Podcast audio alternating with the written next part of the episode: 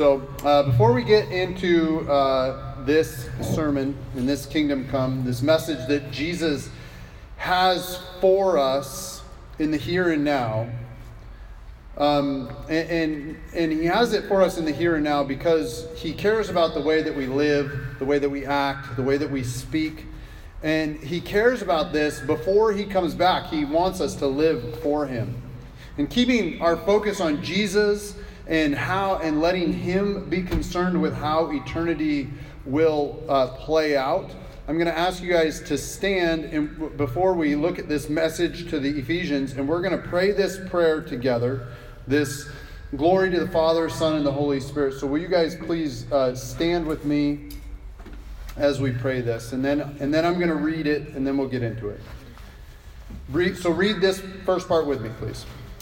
Glory to the Father, and to the Son, and to the Holy Spirit, as it was in the beginning, is now, and will be forever. Blessed are the hearers, readers, and keepers of this word. To the angel of the church of Ephesus, write the words of him who holds the seven stars in his right hand, who walks among the seven golden lampstands.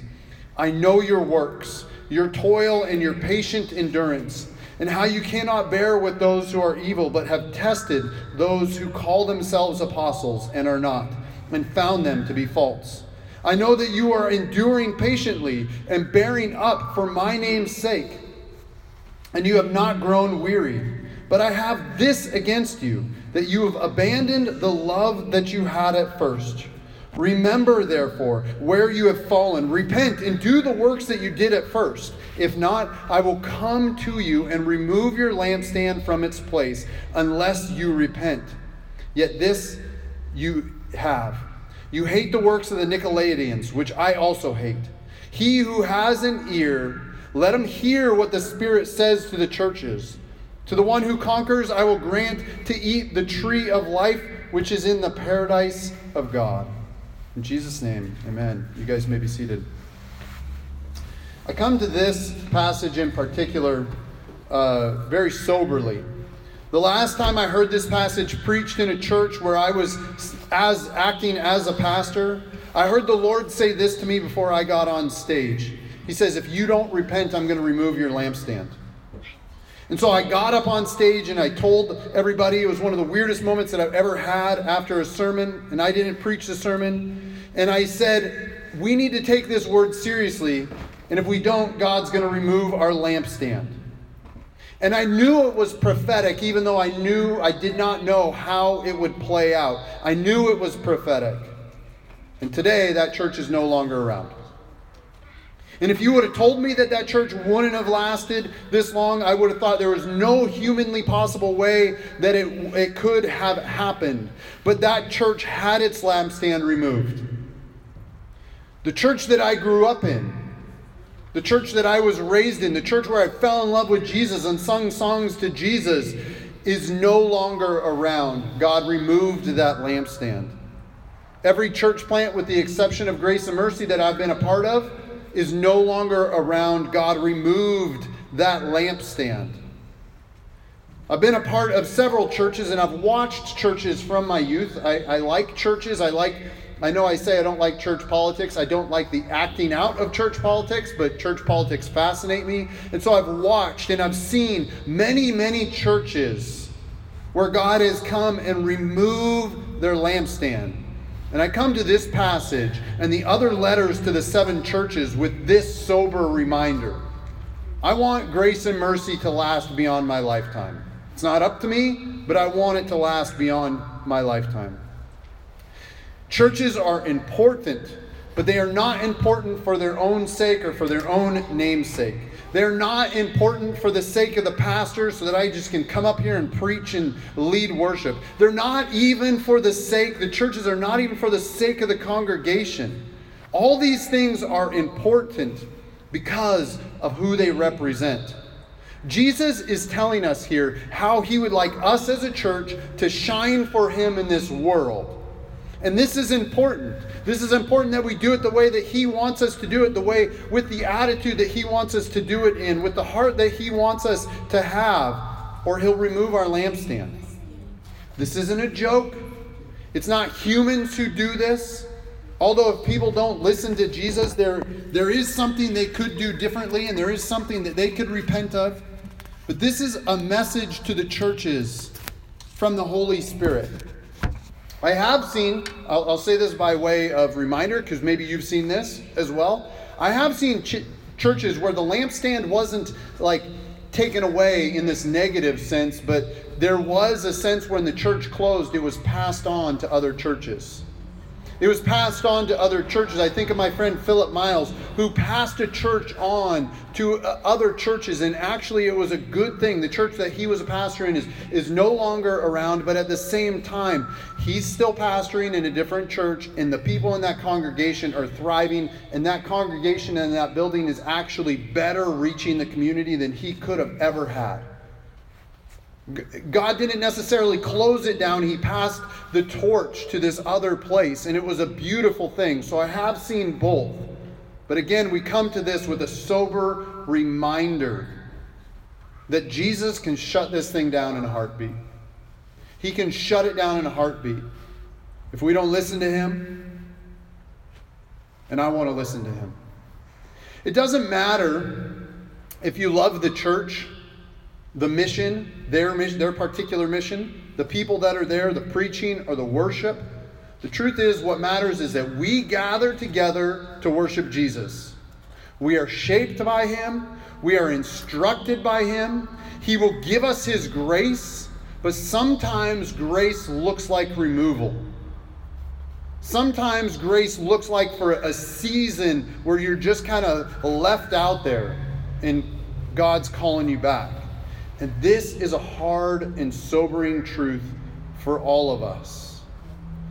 Some scholars think that the church in Ephesus is no longer around. Those exact people who this was written to are not around, but we don't know if they repented or God shut it down. I don't know Ephesus. I didn't dig into this whole thing. Is that church still around? But we can see from church history that there are churches who repented and changed and got on the way that Christ had for them, and that there are churches that did not repent and change. We are called to be readers, and in reading, we consider the word that is placed before us as we are attentive to not only reading, but hearing the words that are spoken to us. And then we are called to the actions that the Holy Spirit has for us. We do what He asks, and if we fail, it's not like the grace is ever going to run out, but there are consequences when, consequences when we fall and we fail to follow Jesus. These messages to the seven churches, think of it this way. They're prophetic utterances that stand the test of time, and this letter is not just written to the church in Ephesus, but it's written to us today as well, along with all the other churches that are there. These words are to be heard, but when we hear them, they get into our mind and our heart, and they're to be heeded. They offer correction. By the way, correction is a good thing, not a bad thing. We need to be corrected. We would do well to go along with the word that Jesus has for us today instead of fighting against it. We're not expected to be perfect. That's never the point. However, we are expected to listen. We're expected to listen. And as we as a church listen to the voice of God speak to us, Eugene Peterson calls churches listening outposts, which would suggest that as we listen, we are also willing to willing and expectant to respond once we hear, once we know what to do, once we know how God wants us to act, how Jesus wants us to shine his light in this kingdom. Then we do that. And we don't need to be in haste, but we do get to be attentive. So I pray here today that we will listen that we will listen to the prophetic utterance that this that jesus has for the church in ephesus. And here in this letter here in this letter to the ephesians we can see the good and the bad. We get encouragement and we get rebuke. We can see the heart of christ as he delivers and, and he desires for us the tree of life. He wants us to eat from the tree of life in the paradise of God. And if we read through the rest of Revelations, it's a beautiful picture of what that looks like. And we are encouraged here to do good. Amen. We can do good. Doing good things is good. We are encouraged to stay away from evil. Amen. Stay away from evil. What kinds of evils? All kinds. What about the kinds that we like? Yes, even those. Stay away from those. We are encouraged to endure with Christ. We are encouraged to endure with Christ, not only in this moment, not only at church, not only in those special quiet times that you have in the morning or afternoon or whenever you have them, but throughout the day and throughout our weeks, we are encouraged to endure with Christ. These are good things. But we're supposed to do these also in a Christ like manner the Jesus life, the Jesus way. This church actually was a great model for us. They were a model church, the church in Ephesus. And, and you can read throughout scriptures, the church in Ephesus is one of the most recorded scriptures in the book of Acts and the book of Ephesians and 1st and 2nd Timothy were all had to do with the book of Ephesians. And this church was a good church. They were a model church. If you told me that there's a church down the street that's doing good works and they're staying away from evil and they're enduring with Christ, I would say yes and amen. Let there be more. Let there be more churches. They loved truth and acted in justice. They loved good theology. They loved good teaching. They loved good works. Think of the, the, goods that were all listed here, they had some toilsome works. So, works that weren't easy for them, but still they did them and they toiled at them. They had patient endurance. I can think of like about a million different things that they could have had patient endurance for. It doesn't tell us. But they just endured patiently with people, one another, their love for one another. I love that they had a hatred for evil. This isn't talked about much, hatred for evil, because then we want to say, well, what is evil? And then everybody has their own list of evils. But hating evil is a good thing. It's a good thing that we hate evil and we stay away from it. And then they tested the spirits. So when something new would come up, something would happen in their hearts, they would say, Is this from the Lord or is this from the enemy? Is this from the Lord that I should listen to, heed, and obey? Or is this from something trying to get me off track. That's a beautiful thing, testing the spirits. We all need to do that. We need to do that with one another. Remember, this is a letter to the church in Ephesus, not to the individual person in Ephesus. And so they did this together, testing the spirits to see if they were good or evil. And then they would bear for Christ with his name, and they didn't grow weary. They were never tired of doing things for Jesus. They were never tired of representing Jesus. And these are all these things that we at Grace and Mercy Church strive to be about. Amen? We strive to be about these good things. However, the rebuke here that is offered overshadows any good that this church has done. I don't believe here in, in Ephesus chapter 2, or, or, in Revelation chapter 2, 1 through 7, I don't believe Jesus was using the sandwich method for compliment and then hard word and then another compliment. He wasn't doing that. He gets straight to the point. He wasn't offering compliments. He complimented on what they needed to be complimented on. But Jesus here started with the good, but he gets to the heart of the matter. He gets to the heart of matter. And the heart of the matter is, is that your knowledge, your theology, your endurance, your good actions are all useless if they're not done with love in your heart.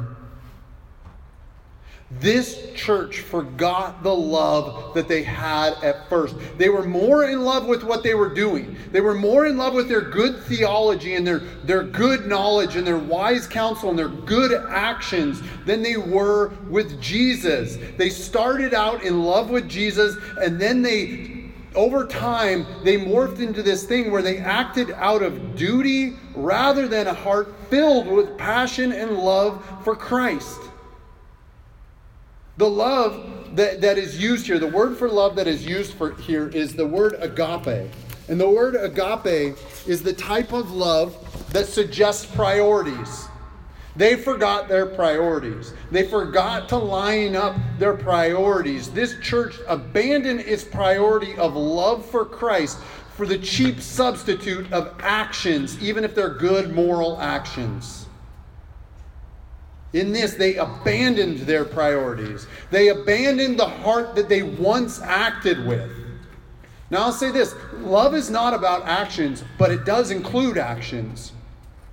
You can act out of duty rather than love. And yet, we as Christians, we get to be compelled by love. We as a church, we get to be compelled by love. Without it, Jesus just becomes rules to follow, doctrines to learn, good works to do, just moral justice, if you will, in a sense. Instead of serving Jesus from a heart filled with love for Christ, and if we do this, then we start to see and we start to do things as if Jesus was our taskmaster, master, instead of the lover of our souls. And he is the lover of our souls. This is where I talk about this all the time the difference between have to and get to. The difference between have to and get to has to do with a heart of love. And I'll, I'll use my marriage because it's a little simpler to explain it this way thinking about my my wife Mo. Staying faithful to Mo is something that I get to do. I get to do it. I do it with joy because I haven't ever forgotten the love that I have for her, the love that like started back in 2007. We were reminiscing about this last night, and it lasts until today. I haven't forgotten my love for her. I don't feel like staying faithful to her is something that I have to do, that I'm trying to hold on tight to. I get to do this.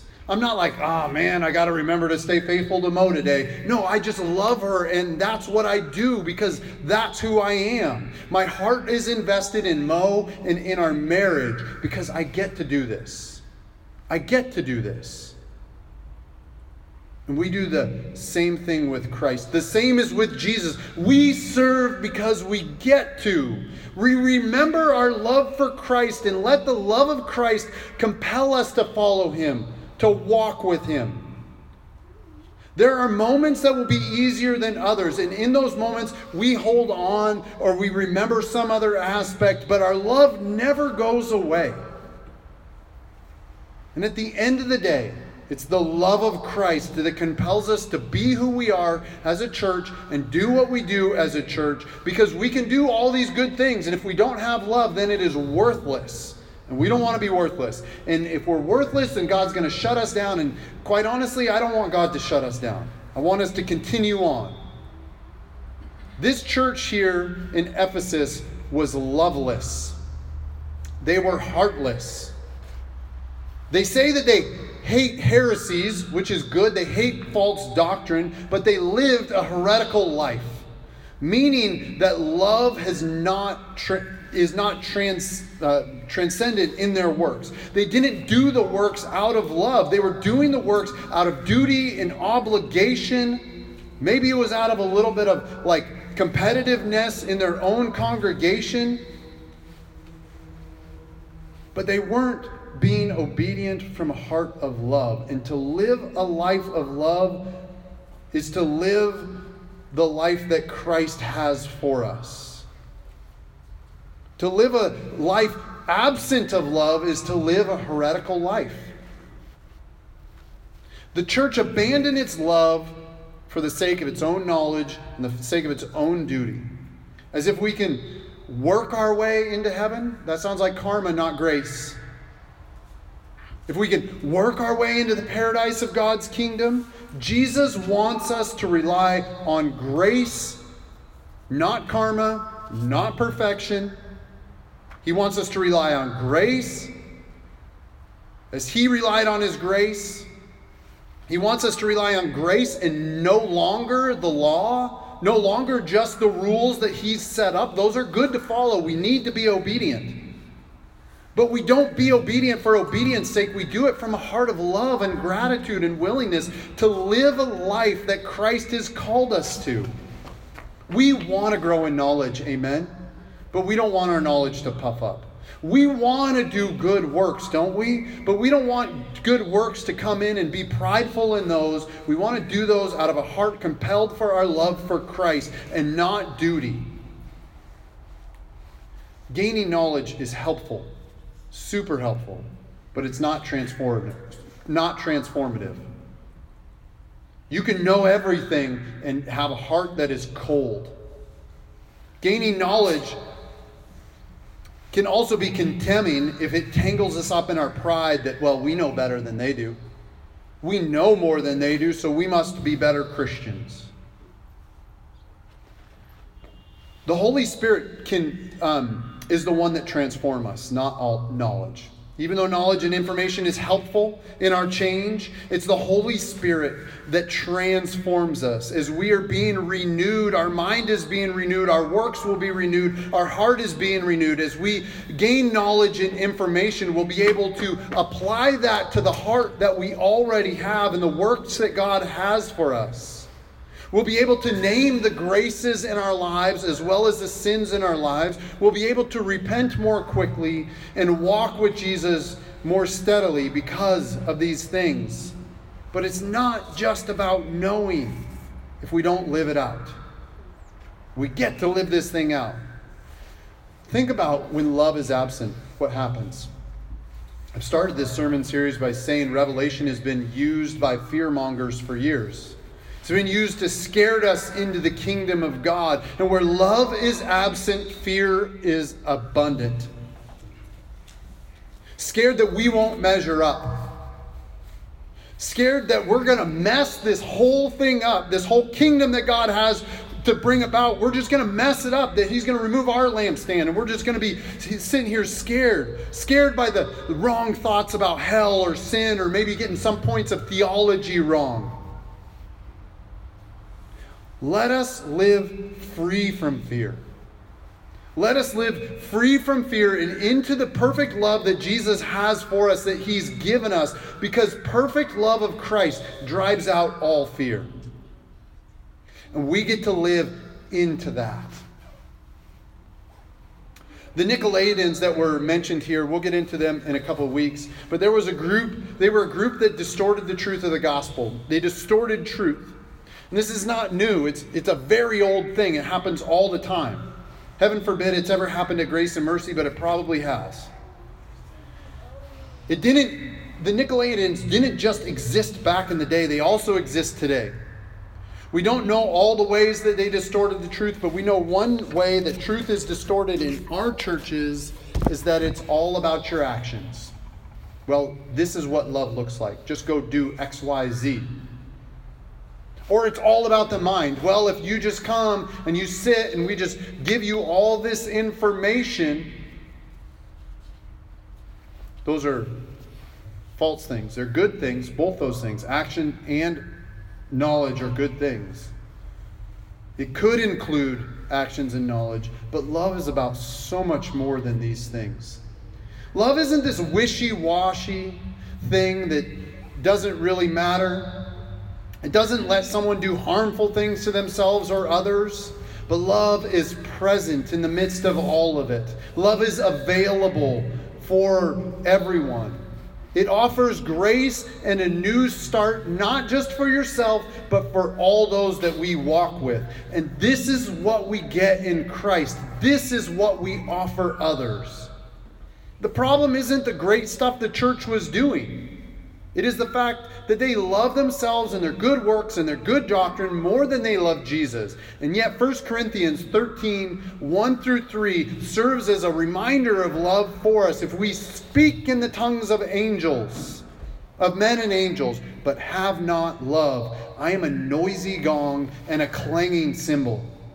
If I have prophetic powers and I understand all mysteries and all knowledge, and if I have all faith so as to remove mountains, but I have not love, I am nothing.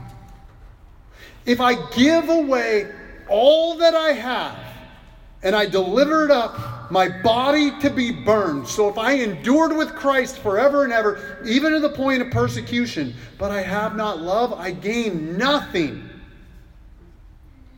These messages to the seven churches are sobering. They are done out of love that Christ has for us. Amen. They are done by someone who sees, someone who knows us. It says Jesus, who walked around the seven lampstands, he knows us. He's present with the seven angels and the seven churches, which means he's present with us today. He is correcting us and calling us back to a heart of love, not a life of duty. He is calling us into a relationship, not into a religion. He is calling us to do these things because He first loved us. We get to love Him. Grace and Mercy Church, we've seen what happens if we don't repent. Let us repent and strive for the humility that it takes to just go, look, we're not going to get this right.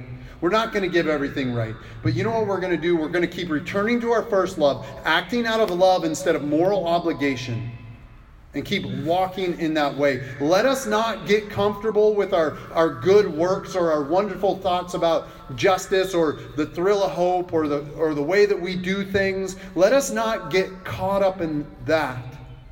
Because I love the way that we do Grace and Mercy Church. I love this church. But that doesn't mean that we've done everything correct or right. And we get to repent, get to repent, because that's a part of love. We admit when we're wrong, and then we allow our hearts to be changed, not just our actions to be changed. And sometimes this happens immediately, and sometimes this happens over time. Sometimes we need to just hold on one more day to not do that wrong thing, and then the thought and the, the evilness will pass. And sometimes we just get to walk in complete freedom. But we strive to live a life of love.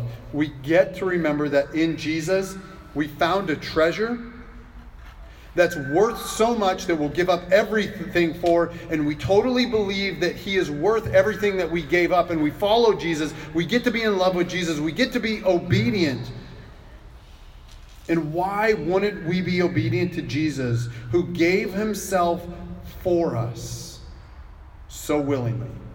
Jesus is great. Amen. It is not just what he did for us on the cross, although we love that. We love his broken body and his shed blood, and we are grateful for it. And we love him for this wonderful sacrificial act that we did. But we don't just love Jesus on the cross or Jesus resurrected. We love the totality of who Jesus is. As he was in the beginning, he is now, and he will be forever and we love him for who he is. We love Father, Son, and Holy Spirit, and I pray that we can live out of this love. It's so much more joy filled and peaceful than duty, isn't it? It's so much better to live out of love than to live out of fear. So, grace and mercy, let us live out of love. Let our love be refreshed and renewed day by day, and let us not grow weary or, or um, get so used to the fact that Jesus is in love with us that we forget that this love that we have in Christ. Let's fan the flames of love for Christ as we walk forward. Jesus, we pray that we may do this. We pray that we may hear your message and your word to us, that we may hear all the good things that you have for our lives, that we can act out of love and not duty. Lord, that if we have forgotten you as our love, that we may come back to that time and time and time again, Lord. Just come back to the place where we love you and we sit at your feet and worship you because you are worthy of all our praise. In Jesus' name, amen.